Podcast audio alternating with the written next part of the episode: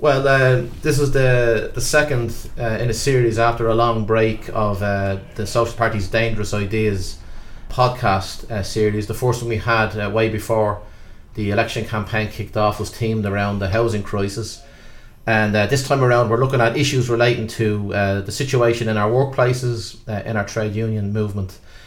Um, and we have joining us um, three trade union activists, all involved in kind of current struggles and issues who'll be talking about those particular issues, but also maybe just wider lessons for workers in general, young people in general who may be only entering the workforce and, and finding their way in terms of getting themselves organised, standing up uh, for their rights. Um, I have joining us um, Tony Gregg, who is the secretary of the National Ambulance Service Representatives Association, or NASRA for short, who've been uh, locked in a, a, a very significant uh, recognition dispute uh, with the HSE over the course well, depending on which way you look at it, over the last number of months or the last uh, number of years uh, as well.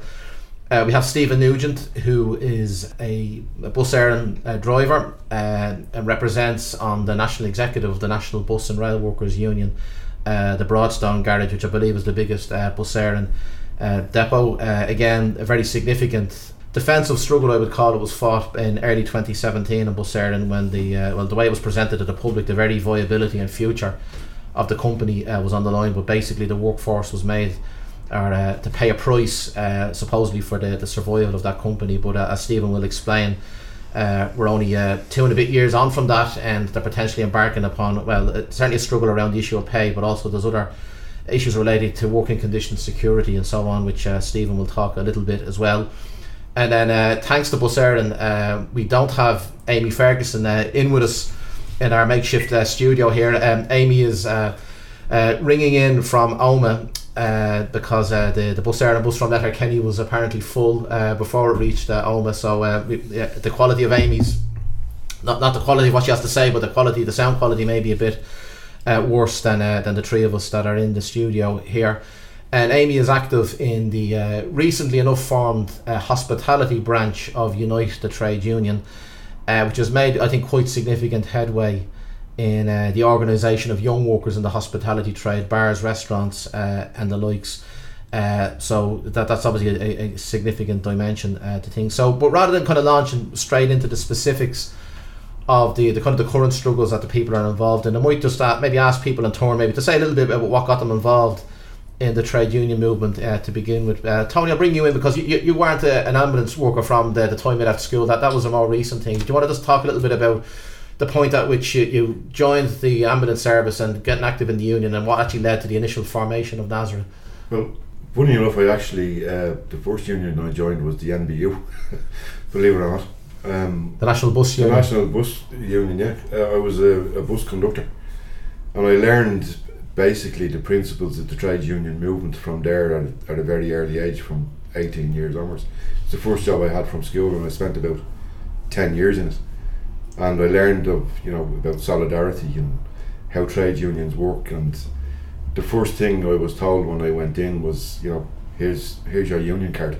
There was really one union there at the time, and it was you know uh, it was a, a union that was run by members. It was member driven, and I remember even speaking, I think to, to, one of the founders of the of the union at the time, it's back that far now, Tom Darby.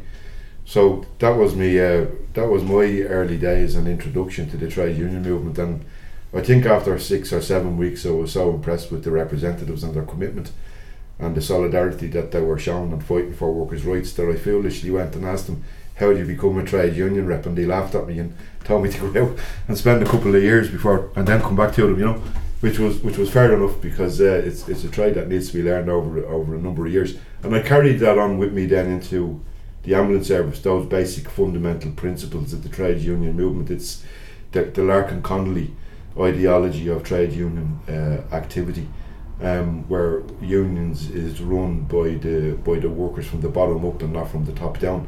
And the reason, you know, when I became a trade union representative in the ambulance service and I was I became very quickly disillusioned because it became apparent that unions uh, had begun to be run from the top down rather than the bottom up, and the opinion uh, of the collective of the workers themselves was very often ignored, and directives were given where you know, it, it almost appeared as if the union officials were empowered to make decisions on our behalf because we had elected them into those positions, up to the point where it was obvious then that union representatives started to, uh, um, when they were, you know, representing people, deals would be made before we had the meeting, and you would, uh, you know, it would even be a case that, you know, it, it, it turned out that union representatives, when they were going into meetings with management, were essentially doing a job interview, and eventually they became promoted from the trade union system, from the trade union uh, organisation. I was surprised at that myself till I looked into it. It's a historical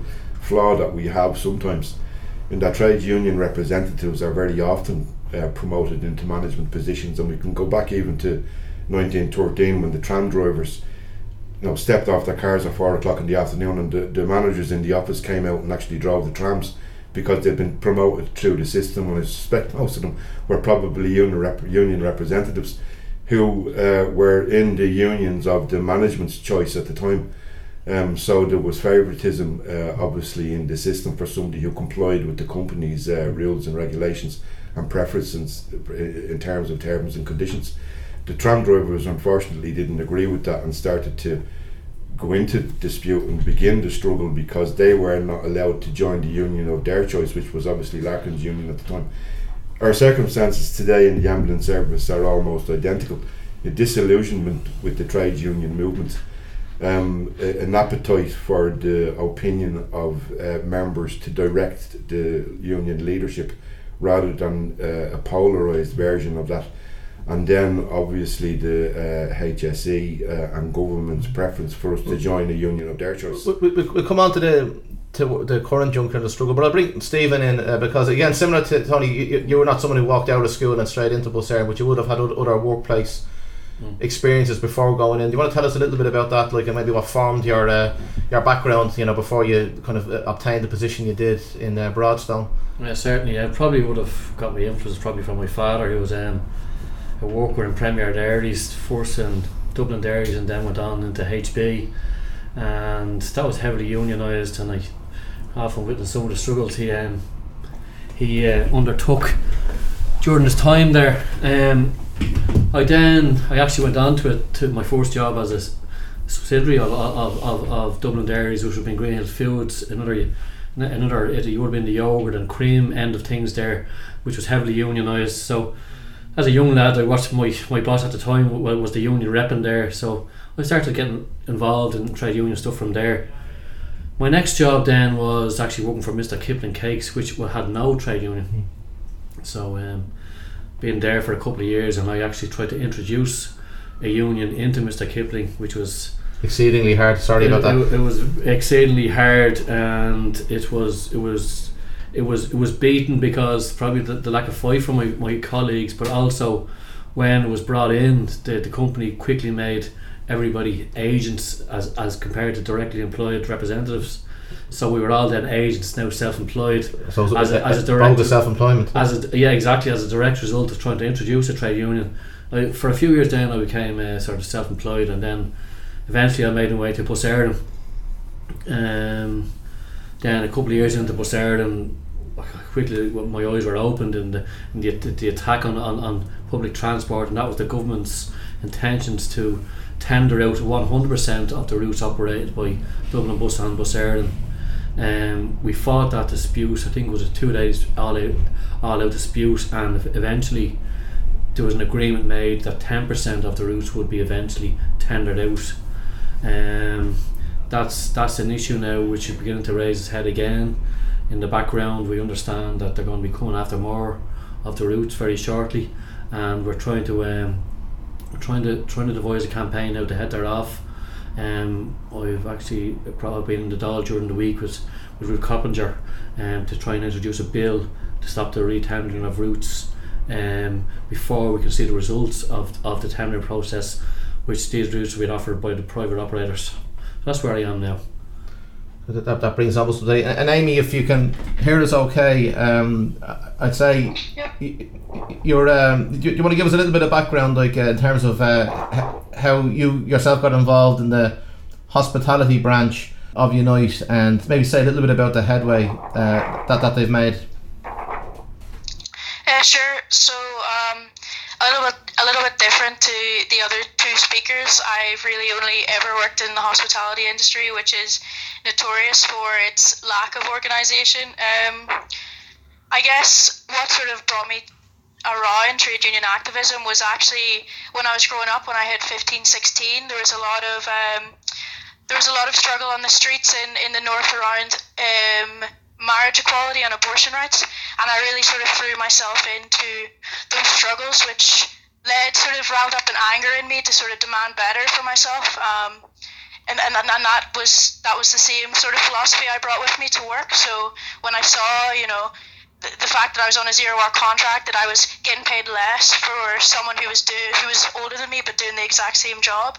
I sort of tried to almost take on my employer just by myself, you know, just would get into arguments and that. Um, I didn't really know there was another way. I guess until again through sort of engaging with broader political struggles, I sort of came towards sort of socialist ideas, which from there taught me the sort of importance of collective organising, which then lead me to find um, even the existence of trade unions. So from there, then I actually um, helped establish with another uh, group of other bartenders in Belfast the hospitality branch. Um, now we've only been going for less than a year, and we're already on a membership of about a couple hundred. Um, there's a long way to go, but I think even just having the presence of a trade union, um, especially in such an industry where it's not common, and sort of teaching young people how they can stand up has made a huge impact into into the into the um, industry. Yeah. Just uh, on that, Amy, like one, one thing that strikes me, having been a barman myself in, in a former life, uh, that a lot of the hospitality trade, I'm sure it's the same north and south, is that by nature, you know, it's uh, tends to be young people involved, maybe in full time education still, and oftentimes they don't see the job that they're in necessarily as a long term uh, career move, if you know what I mean, and, and that has tended to mitigate against people kind of committing to a union and committing to getting organised because they may feel that you know that they're going to be moving on to something else. So, uh, uh, how, has that been a an issue or an obstacle, or how did you manage to overcome that to bring in a couple of hundred people into the union? I mean, uh, yeah, it's definitely a huge issue. Even because even um, even though that trend is sort of changing, that I think a lot of young people unfortunately have had to accept that they're going to be in the hospitality industry for a long time, you're still not actually going to stay within the same workplace for longer than a year. The average is usually about nine months. So, um, in order to sort of get around that, we've had to make sure that whilst we, of course, are organising individual workplaces and building um, for industrial struggle there in individual bars and that, we've also um, these people together from these different workplaces, all the members and activists from the different workplaces, to build a broader umbrella campaign um, with Unite Hospitality, in that we'll do street stalls um, where we'll um, make the public aware of the conditions in hospitality, but also to make public the hospitality workers um, to show the hospitality workers how they can step back, what the role of the union is, and how how they can connect with us. Um, so yeah, that's that's ultimately what we've tried to do. Um, and we also have to make the point that uh, a trade union isn't just with you exactly for one workplace. You know, it's something um, no matter what industry you're going to be in, the employer is never going to be on your side. Your employer is always going to try and find a way to get the absolute most out of you, to extract the absolute most profit out of you while giving you as little as they can back. So you just have to make those points obvious to people, you know.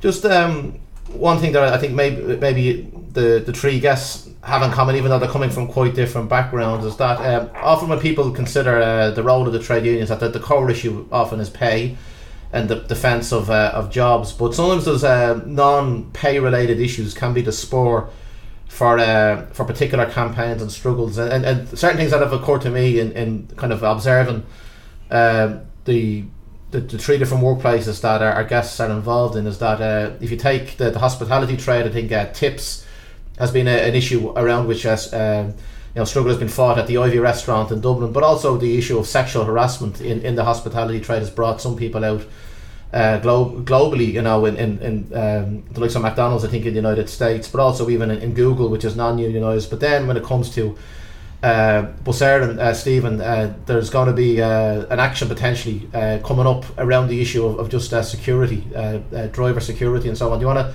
tell us a little bit about that? It's been an issue now probably for the past couple of years. Um, antisocial behaviour on public transport. There's been like a steady stream of assaults, intimidating behaviour, and bad behaviour on on, on, on, our, on our transport systems. And we raised it uh, probably for the past year and a half, and we were sort of blackguarded away. To, look, this is not happening too often. It's not too bad. Nothing happening here.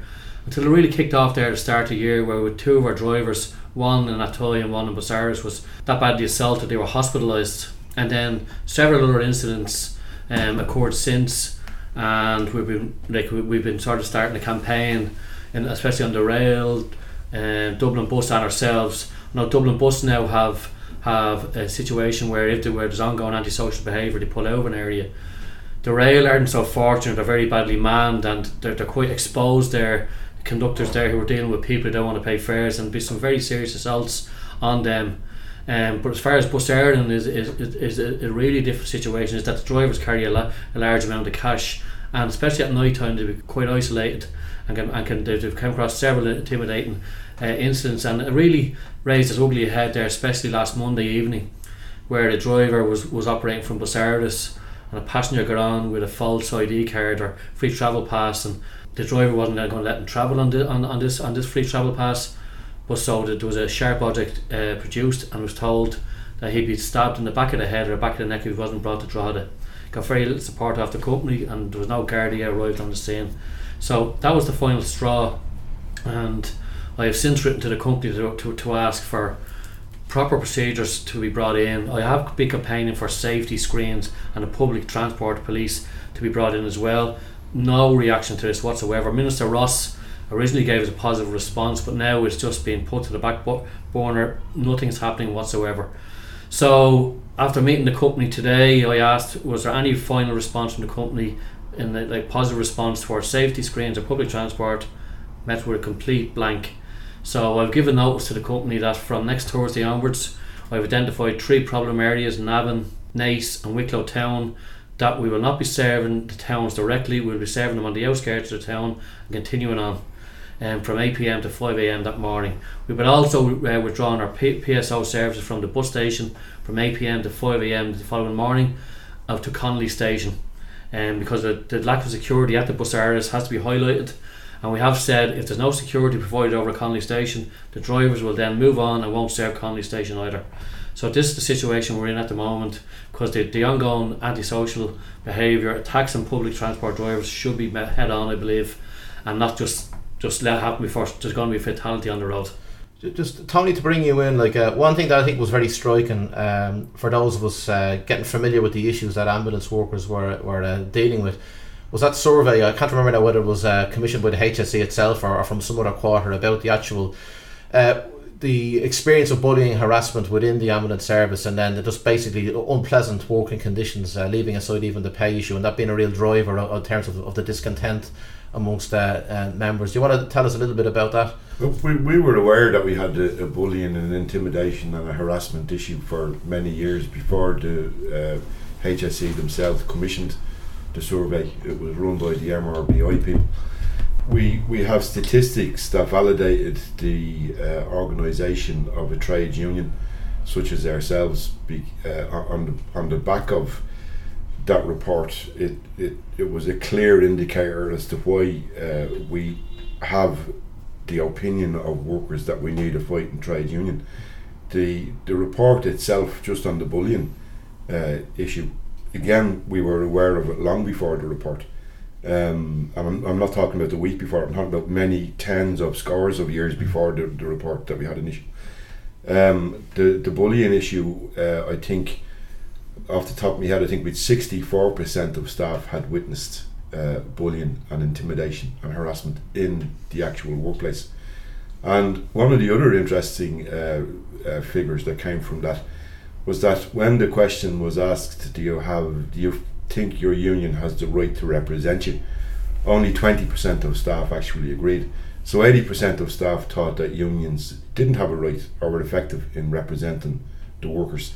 And so we had a, a an environment where bullying, intimidation, and harassment was allowed to, to mature and grow and become a huge problem. Short of everybody being bullied, intimidated, and harassed, you know, the figures couldn't get any worse, to be quite honest with you. In 2016, the, the incidence of bullying and intimidation and harassment, I think we're, I think we were at uh, 52% or something like that. Well, we, we jumped in 2018 report by 14%. And the And why is that? Why do you think it's gotten worse? well, what, what, what is happening in the ambulance service is that the, the ambulance service are attempting to introduce a quasi military structure of uh, people management. And our managers uh, assume the role of an officer. They actually believe that they're running a military structure, and instead of offering a reasonable request to a worker that allows the worker to risk assess the request and decide whether it's safe to complete or not, they're actually issuing them with instructions and directives. And failing uh, to follow the in- instruction or directive, you'll be brought straight through the disciplinary procedure, which is an authoritarian system that they're trying to replace, or they're trying to replace our, our, our ordinary working um, the practices by. And we have uh, young people who have uh, been subject to that to the point where um, some of them have been forced into doing 20 hour shifts. Um, and that would be after six or seven workers previous to being issued with that instruction would have refused it and would have been suspended for refusing to cooperate with a reasonable request um, and suspended long term pending investigation. The when you know the, the, the un- inexperienced young worker is then looking at the example that has been set in terms of the authoritarian system that's in place, and they're preferring actually to comply with a, a, um, a request or a directive to perform beyond their capacity, exposing themselves to uh, a risk, great risk to themselves, danger, the people that they uh, that they're carrying on the ambulances, and to everybody else around them. And we had an example of that quite recently, only twelve months ago, or even less, in Cork, where two workers completed a twenty-hour shift. The instruction that was offered to the experienced workers previous to this crew getting the call refused to do the call on the grounds that they predicted following the risk assessment that it would potentially be a 20 hour shift that it would take to complete the task and refused were suspended. The call was passed on to two inexperienced workers who completed the task, who couldn't turn up for work the next day because they were actually too fatigued and were absent on uh, on sick leave. So we, we, we, we're aware of, of the circumstances which cause the numbers in the actual uh, surveys themselves. I'm well aware of it before the HSE even decided, you know what, it might be a good idea, idea to have a survey. And we started six or seven years before the idea of survey was introduced on the grounds that bullying, intimidation, harassment, and the changing of working under reasonable request for author- an authoritarian uh, quasi-military system um, uh, you know, w- would be put in place was the uh, you know the launch pad for us to start because our unions had failed to oppose that. Um, and we thought, look, look, we've got enough of this. Let's start off and uh, uh, and represent ourselves. You know? I I think that's kind of essential background for people to hear because you know people who aren't acquainted with what's been taking place in the ambulance service, like they may ask a question like, uh, "Why go through a struggle effectively for union recognition? Like, uh, you know, why sacrifice uh, a few days' pay at a time engaging in industrial action for the for the actual sake of recognition in the first place when there already is uh, a recognised union, um, you know, in the in the ambulance uh, service, and I think background there like that people don't uh, enter into those type of struggles and sac- and the sacrifices that go with them uh, mindedly. But just just to, to bring things a bit uh, up to date, uh, therefore, um, you've been locked in in a in a recognition battle, so to speak. But NASRA, it's not a, a very recent formation. It's been around for almost a decade uh, at this stage. Uh, but things reached a, a a new phase of conflict when the uh, HSE uh, ceased to do the deductions at source and therefore to try financially destabilise the union, and then things kind of took off from there uh, late last year. We had general terms and conditions in the ambulance service, which have been replaced by single contracts for for, for workers individually, where workers are individually responsible, so they don't understand the collective. So you know, they didn't believe in trade unions as you know, in keeping with the percentages with the response in, in the survey with regard to do you think your your union can represent you. So we we organised way back in in 2010 and we had a we had a fingertip count 10 years later of 611 people, which exceeded the 50% mark of frontline paramedics employed by the ambulance service. And that was a direct, uh, a direct affront to the concept of removing the collective from the system. We were organising, we had a, a successful trade union. Um, we were uh, we weren't poaching people, we weren't chasing people down from other unions. We told people we're here, this is what we're doing. We did our work, they liked what they saw, they bought in, they believed in the ideology that we were putting forward to them that this is a fighting trade union and they bought into it in, in huge numbers, up to 611 people. But the, the, what happened was was that the HSE decided that this has gone against our policy on collective uh, opinion. We need to boost this. So they actually pulled the plug and decided that the union subscriptions that were being stopped at source, identical to the members of other trade unions, was not something that they could uh, proceed with mm. in terms of, of ourselves and organising. So they pulled the plug they deployed a union busting tactic essentially and threw a grenade into the system and uh, scattered us from from from from where we were to uh, you know anywhere we found ourselves after the blow. But we we've we've now actually started to to regroup and are galvanising our numbers again. Essentially, what the HSE did was overnight they pulled the plug on a fighting trade union and made sure that nobody found it attractive anymore. Um, it, it's uh, I think it's the first uh, certainly instance within living memory of um, that kind of a, a aggressive de-recognition of um, of a trade union in the public service. I mean, the only precedents uh, I can recall. I know the Conservatives in Britain uh, ended the the check-off system in the, the British civil service, and the, the PCS union, which had three hundred thousand members, effectively overnight had to re-recruit through standing orders or direct debits their entire membership. But it was an enormously destabilize that people often correctly make the point that there are problems with the check-off system in the sense that in the, in the more distant past uh, union subs were collected on a weekly or monthly basis in cash and it was more face time therefore between the union rep who was doing the collecting and the, and the workforce that that is all true but when you get a, a government body uh, kind of uh, deciding off their own bat to do it. They do it for very bad reasons. It's not to, to try and foster a more face to face contact between the union reps and their workforce but it's precisely to try and uh, destabilise uh, the unions uh, financially. The Aus- Australian Conservative government did something similar twenty uh, something years ago. I think under the, under the Paul Howard uh, prime ministership, they effectively right across the public service ordered uh, the public service employers to to end the check off system to try and you know basically force the unions. And maybe take advantage of the fact that some of the unions, if they weren't doing that, their work well at leadership level, and had a passive financial membership that wasn't actively engaged, that they had that work cut out for them, and, and some of them didn't, in fact, manage to, to re engage uh, their membership. But the, the issue of union recognition, Amy, is something that's kind of more um, associated with the with the private sector. But in terms of the the work that you have done so far in the hospitality sector, I mean, I would imagine that the, the, the predisposition of employers in the hospitality sector is, is not to recognise the union, and but you might say uh, how many employers so far have been c- confronted with the reality of their workforce joining a union and what has their re- response uh, been? You might kind of give us a couple of uh, case studies of, uh, of particular workplaces uh, you have uh, done your organising work in so far and, and the employer reaction. Well, just just to start off with, I mean, um, even when we don't have organisation campaigns, this is just sort of an anecdote.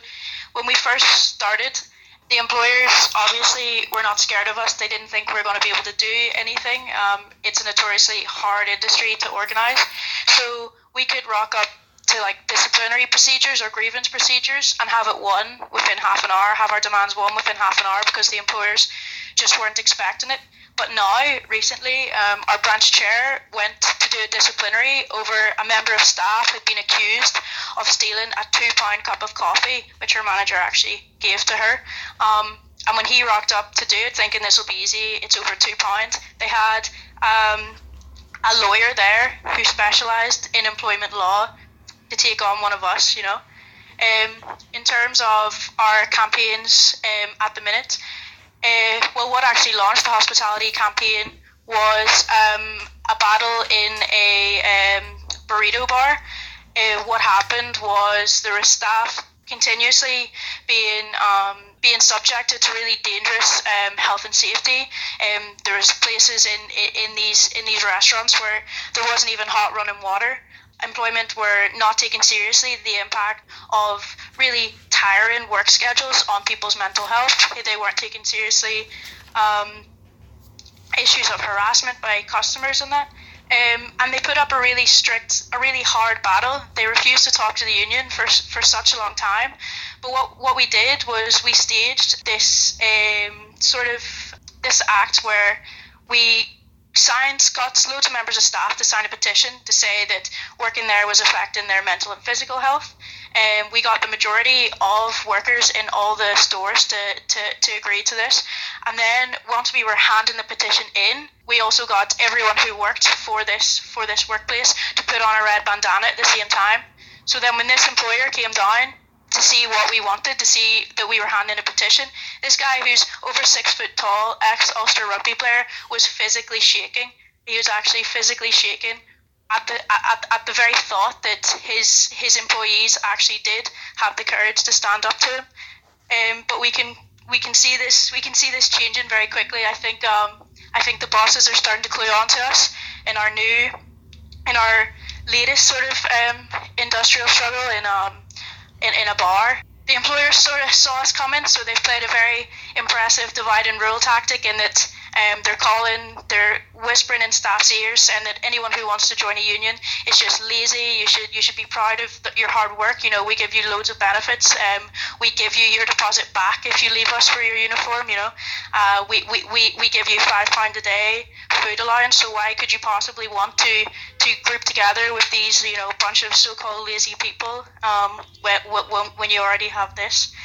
It, it's uh, it sounds pretty un- unsophisticated on the employer's part because I know in the United States, like the likes of Walmart, like there's a whole industry there in terms of union busting. You know, where they have videos that they show employees when they join Walmart. You know, where they're, they're discouraged. I know I've seen one of the airlines in the US as well, like where they even put up advertisements uh, on the insides of the planes. Uh, you know, for the uh, cabin crew, kind of discouraging them from getting organised. And then I think the most notorious example of them all is um, is Tesco's who've engaged a uh, a union busting firm, uh, the name of which has, has momentarily escaped me. It might come back. Black something. I think uh, the name is like an appropriately evil sounding name, but again, it's uh, it, uh, it, it, it's something like that. But they, again, it's um, a whole um, kind of science behind uh, trying to undermine uh, the union getting a foothold uh, in in the first place uh, within the, the workplace. So it seems from what you're saying, Amy, is that uh, the employers are beginning to slowly catch on, but they may try and professionalise their uh,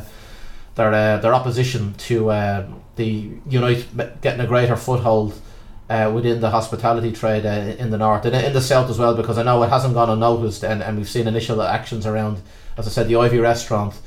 Um, around tips policy, but that, that could be the the means by which you, you know, Unite can make a headway in the south in, in the same sector as well.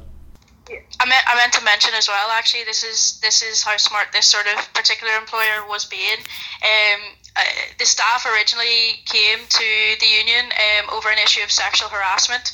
Um, a floor staff was groped by a guy who, on the night, was kicked out but he knew the owner. So he said to the owner, oh, he was kicked out and barred, but then he said to the owner, like, this is ridiculous, you know. So the owner unbarred him and let him back in so long as he gave the girl an apology card with 20 quid in it, hmm. which is so sickening. But then to cover his back, he started working with um, a charity in the north um, about uh, help that supports victims of sexual abuse. So you can just see that they know that this is going to be playing on their reputation, which is the big thing, and they really try to cover their tracks and they play the dirtiest of tricks to do it. Like. So a bit of PR involved. Uh, I'll, bring yourself in, Stephen. Uh, for people who don't recall, there was, a, as I mentioned earlier on, a very significant um, dispute fought out in Bus Éireann, which was um, I, I think it was a more difficult dispute than the other public transport uh, struggles that took place around the same time, in the sense that the I think if I got the sequence right in my head, uh, the workers in Luas uh, won a very significant, I think, eighteen percent pay rise on the back of a, of a, a strike, um, where if you like the, the shop stewards locally kind of took control uh, within situ of the of the actual conduct of the dispute, and they got a, a fairly decent outcome. And then I think Dublin Bus workers secured uh, an 11.25% pay rise again on the back of, of some limited uh, uh, strike days around uh, late 2015 early 2016 I think but then I think in Bus Éireann it was a trickier dispute in a sense because if you like unlike the other two uh, parts of the public transport sector and unlike Irish Rail that there was already kind of quite well established private sector competition. So there was a, a certain kind of vulnerability there that kind of uh, uh, was led led to the employers thinking they could put the boot in maybe with less resistance, uh, you know, from Bus Éireann workers. But do, do you want to recall a little bit about that dis- dispute and, and the Yeah. outcomes? Yeah, really, really, we went in on 2016, the end of 2016 for the for the pay claim. Um, it soon emerged in back into early 2017 that the company were then not only not going to grant us um, a pay award, but they were coming after our, t- our core terms and conditions. It was a fierce dirty battle that went on in the WRC, and they were they were stating that they were gonna they were to be fined for actually they were to be bankrupt. So it came to a situation one one night when they were going to enforce these uh, necessary cuts to save the company, and there was an all-out strike immediately called, and we stood on um, the picket line for a couple of weeks, and uh, the picture was soon emerging that there was a reality that the government and CIE, the National Transport Authority, were going to let us. They were actually let, let us fall. They wanted rid of us. We decided, or certain people decided, that there was there was drastic action needed to be taken here because we were literally on our own, and it was only with the help of of really the the train drivers and Dublin bus drivers who came out on a particular morning um, on unofficial um, action when all the services were blocked and pulled from the, the railway stations right around the country, where especially the effects of blocking Dublin really, really brought us back to the negotiating table. And the truth, the, the true picture really emerged what, where the company really never uh, thought it through what they were, what they were going to do. All that their their- what were, their their plan was was to cut our terms conditions in half.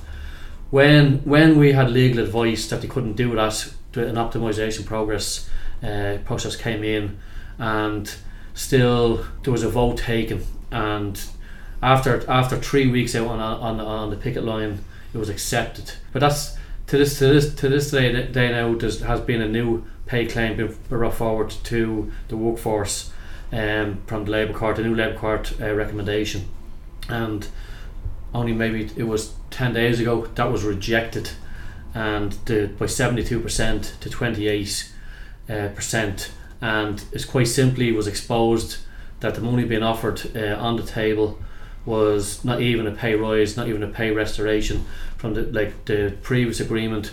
People had suffered uh, pay cuts of, of between a 100 and 150 quid a week. It was outright rejected, and there was also new new terms brought into this agreement where new entrants were going to be asked to be to enter into a seven year pay scale, where current current employees are, are on a four year pay scale. They were also asked to, to work with possibility of being of, of uh, working maybe 36 hours where the current contract is 39 so that would have been a pay cut as well to be fair on this one I um, I, I was I conducted the ballot and with there was so many people who had left the company in the past couple of years so disenfranchised by the new work practice brought in from the previous agreement and so many drivers came in I, I thought to myself there's not much hope of a victory here but having explained the document to people over the past couple of weeks in terms of you know, is it right to have a two tier pay system in this company going forward? Should we be just looking for pay restoration? People took it on board and there was a massive no. Um, but the real thing that we took out of our dispute was the unofficial drastic action to, taken to the streets, causing widespread disruption to, to Dublin commuters was the, was the was the major turning point. And, and we now have learned the lessons that sometimes it's just no good to stand on a picket line. That this hardcore action sometimes is the stuff you need to win these battles. And now again we're facing into a no, and the, the, the company have yet to respond to um, to a refusal of the terms conditions. So it's very interesting times in terms of what's happening in Bus Éireann, considering considering that's what's coming down the road and that the, the NTA and the government seem hell bent now on tendering out more licenses. I think this is a this is a battle we must win. Just what one of the kind of key themes in terms of the the dispute as it is now is this notion of again of uh, funding a notional pay rise for existing staff through actually making the conditions worse for, for the future intake. Mm. And then just from the point of view of one of the big, I think, themes and challenges uh, for the, the trade union movement is the engagement of young workers, and obviously we're hearing some good examples of, of uh, that being done uh, in in Belfast. But I know again from talking to uh, activists I know in the teacher unions, and I dare say it's the same in the, in the HSE, Tony, that when two tier pay was brought in, uh, that it, it caused and it has caused enormous resentment from those that have suffered the consequences of being on a lower tier, younger uh, workers in particular, and in a sense uh, uh, uh they feel a, betrayal, uh, in part maybe directed uh, towards their own colleagues, but, but particularly in, towards the, the union leaderships that kind of proactively sold this um, to, and, and recommended this to, to their members. But um, it's I mean one of the things that brought the nurses out, but also like that uh, the the offer to supposedly resolve this issue was rejected by two of the teacher unions last year. But uh, obviously in the ambulance service, it's it's it's part and parcel of, of, of the the grievances that uh, exist right across the, the public service and in the HSE as well. It's, it's identical. It's, it's not it's not specific to any one sector. Mm. It's a, it's a it's a it's a definite attempt to break unions. It's de- it's a definite attempt to break people's faith in unions it's it's it's a definite attempt to uh, to change collective into single responsibility and uh, allow workers be on uh, reduced terms and conditions. And when they look to see um, you know is there anybody else in my group or anybody with a similar contract to me where we can actually fight together? There's nobody there because nobody has the same contract. We've introduced the contract system into the uh, ambulance service. We had generalised terms and conditions with umbre- which umbrelled everybody but our recent staff now over the last five or six years have been issued with single uh, um, contracts specific to themselves. And, you know, we're, we're trying to educate our people uh, while going through this dispute in, in the uh, in the real activity that trade unions should engage in. And the fault of this uh, um, fight that we have and the fault of the disillusionment in, in, with regard to the trade union um, movement that is is you know that we feel coming from our young people is the responsibility and the fault of the actual trade union leadership. Because I remember trade union uh, leaders um, negotiating pay cuts for public servants. And at the same time asked if they were taking pay cuts and they said no we don't believe in pay cuts. So I won't take a pay cut. But the same people negotiated pay cuts for their uh, for their members. The same people down at this uh, you know at the same time said you're better off in the agreement Croke Park and Haddington Road because within the agreement you have protection. Outside the agreement you've no protection. And so um, they asked the workers they balloted the workers and the workers said no because the workers believe in in collective um, trade unions. But the trade union leadership had to be reminded that you know it's the workers that tell you what to do. It's not the other way around. And I get very angry about this at times because partnership in itself has been sold to us in place of uh, the, if you like, the Larkin Connolly ideology, and partnership has failed because we've moved ourselves from the hard seats on this side of the table um, and sat on the far side of the table in partnership with the employers. And as Amy said earlier on, employers don't have your best uh, wishes at heart. Forget about it. You're fooling yourself if you're sitting on the same side of the table as them and you're going to call them your friends and you're going to call them your partners. What partnership has has uh, um, produced for our people is it's produced austerity. It's produced um, you know uh, job uh, losses. Uh, it's produced uh, re- uh, reductions in basic pay. It's introduced universal social charges. It's introduced pension levies. It's introduced unaffordable housing. It's introduced a lack of public housing.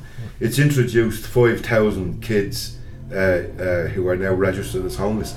Give me a break about partnership, it doesn't work.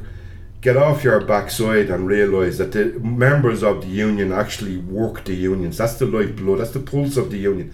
And until the union leaders actually realise that um, we're actually in trouble, we don't do institutions in this country we reject institutions, we take down institutions as a people because our culture is not to tip our forelock and bend our knee. We actually fight back.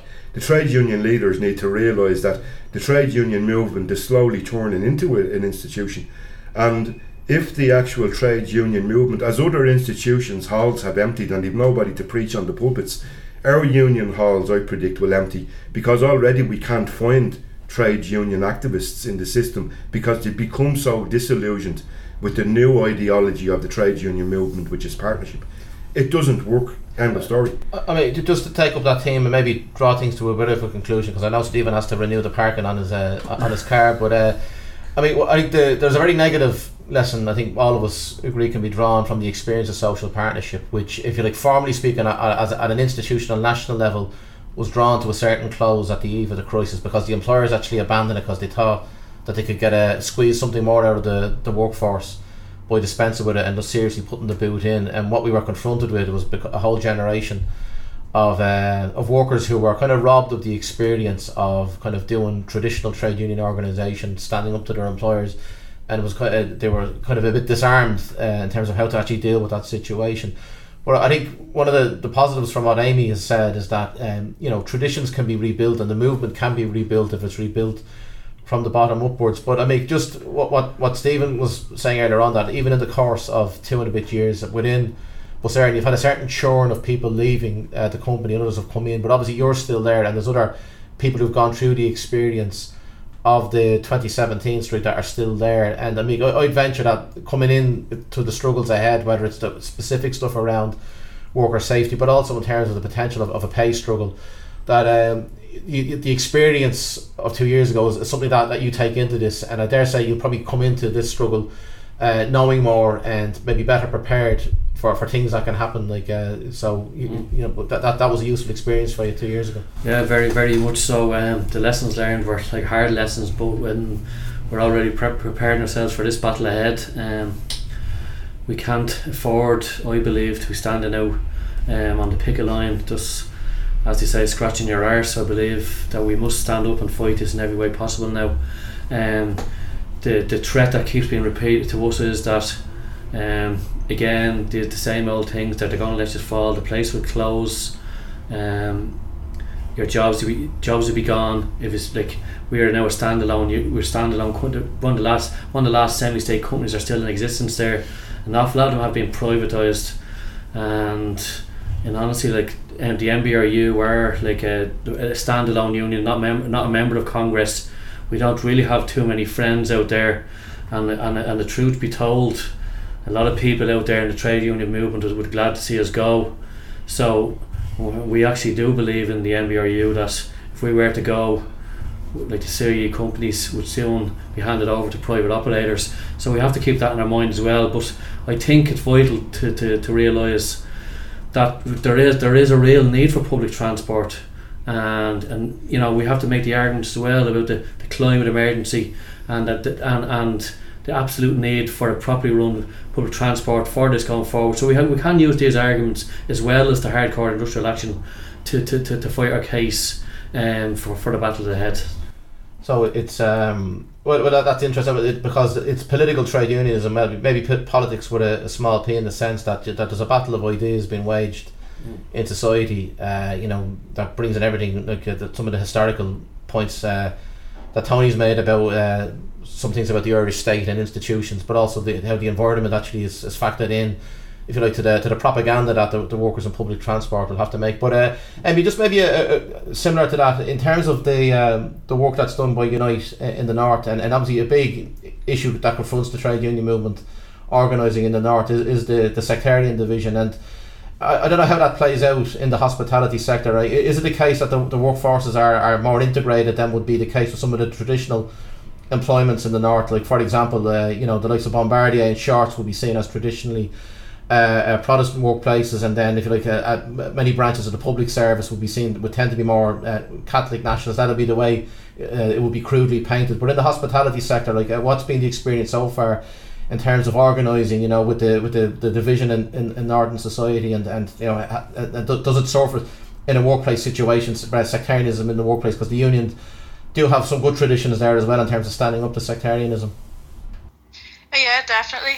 Well, I think um, in the hospitality industry in the north, there's definitely um, it's definitely not leaning one way or the other. It's very much a mixed industry, and for a lot of young people, actually, because of the failures of the sectarian parties to overcome the overcome the division left from the troubles, it's the first time that you're going to meet someone like if if, you're a Protestant, it's it might be the first time you're going to meet someone who is a Catholic, or vice versa. Um, so I think it's been actually really useful because we've seen um, young people for the first time recognizing that um, this this guy from the falls, even if he's from from the Craigie, they're actually tied up in the same struggle and they actually have the same enemies and they're recognizing sort of more increasingly that the, the main parties are, are failing them and overcoming in overcoming the struggles that, that they're facing. So it's it's really played a huge role in bringing people together